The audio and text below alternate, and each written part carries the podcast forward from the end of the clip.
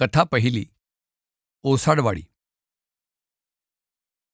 पुण्याहून साताऱ्याकडे ज्या रस्त्याने आपण जातो किंवा साताऱ्याहून पुण्याकडे येतो त्या रस्त्याच्या पुण्याहून पंचावन्नाव्या किंवा साताऱ्याहून चौदाव्या मैलाजवळ वाईहून येणारा रस्ता किंवा वाईला जाणारा म्हणा वाटलं तर पुणे सातारा रस्त्याला येऊन मिळतो. या तिठ्याजवळ ओसाडवाडी नावाचं लहानसं गाव आहे. गावाच्या जवळून बाल्यावस्थेतील कृष्णा नदी कधी वाहत असते कधी झिरपत असते तर कधी नुसतीच असते. नदीच्या काठी एक मोठं देवालय आहे. देवालयाच्या भोवती भिंत होती ती आता पडत चालली आहे ह्या भव्य आवारात अनेक लहान लहान देवळं आहेत. मध्यभागी काळ्या पाषाणाचं ओसाडेश्वर महादेवाचं सुंदर मंदिर इतर देवळांवर प्रभुत्व गाजवत आहे. महादेवासमोर काळ्या गुळगुळीत संगमरवराचा भव्य नंदी बसलेला दृष्टीस पडतो. महादेवाच्या उजव्या अंगास गजानन महाराजांचं देऊळ आहे. ही गणपतीची मूर्ती इतकी सुंदर आहे की ती तयार करणाऱ्या कारागिराचे हात तोडून राजानं त्याला जहागीर बक्षीस दिली होती. ह्याला म्हणतात हातखंडा काम.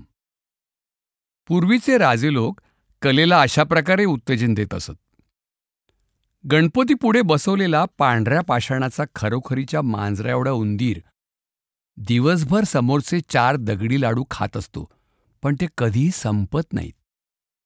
गणपतीची पत्नी सरस्वती हिची एक भव्य तस्बीर सभामंडपात लटकावून दिलेली आहे.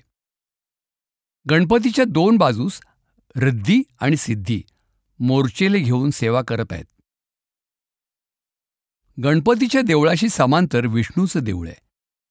ह्या देवळासमोर लहानशा देवडीत गरुडाची मूर्ती एक गुडघा जमिनीस टेकवून ओणवी उभी आहे.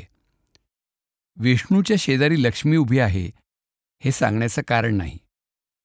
महादेवाच्या डाव्या हातास नवलाई देवी उभी आहे. गावात कोणताही साथीचा रोग सुरू झाला की नवलाईला नवस करण्यास बायका पुरुषांची गर्दी जमते.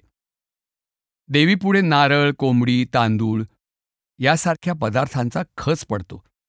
ज्यांना मूल होत नसेल ते देवीला नवस करतात आणि मूल झाल्यावर एक लहानसा खेळातला पाळणा देवीला वाहतात. एखाद्या शेतकऱ्याचा बैल आजारी पडला की तो देवीला संकट घालतो आणि बैल बरा होताच एका लाकडी बैलाचा नजराणा देवीला मिळतो.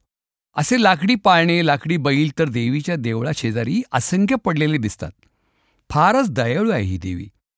तुमची परीक्षा पास होत नसली तर आपला उत्तराचा कागद वाहण्याचा तिला नवस करा की तुम्ही हटकून परीक्षेत पास व्हाल. देवीच्या देवळाशी समांतर मारुतीचं देऊळ आहे. हा मारुती इतर ठिकाणच्या हनुमंतांप्रमाणे शेंद्राच्या लेपाखाली निराकार दिसणारा पाषाण नसून अत्यंत रेखीव आणि बांधेसूत तालिमबाज आहे. त्याच्या अंगावर शेंद्राचे थर अगदी बेताचे घालण्यात येतात. या मारुतीच्या एका हातात गदा आहे. आणि दुसऱ्यात द्रोणागिरी नसून तो हात मोकळाच ठेवलेला आहे. आवाराच्या शेजारी एक मुसलमानी पीर आहे हे सांगण्याची गरज नाही. आमच्या देवांना कण्हेरीच्या किंवा तगरीच्या फुलांवर भागवून घ्यावं लागतं. पण पिरावर नेहमी गुलाबाची फुलं वाहिलेली दिसतात.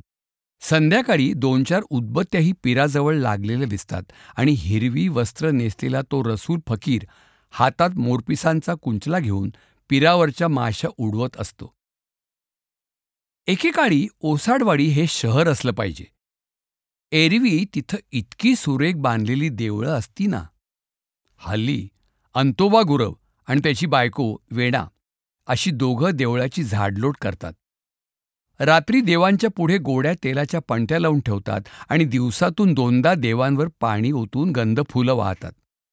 देवांपुढे आलेले पैसे आणि तांदूळ यांच्यावर कशीबशी त्या जोडप्याची गुजारण होते. बाकी दोन्ही माणसं फारच सुस्वभावी आहेत हो. वाडीतील आबालवृद्ध स्त्री पुरुषांना त्यांचा मोठाच आधार आहे.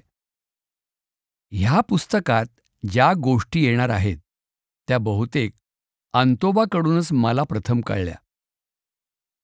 मी सायकलनं प्रवास करत असताना ओसाडवाडीजवळ धावेला छिद्र पडलं आणि मला अंतोबाच्या झोपडीचा आश्रय घ्यावा लागला.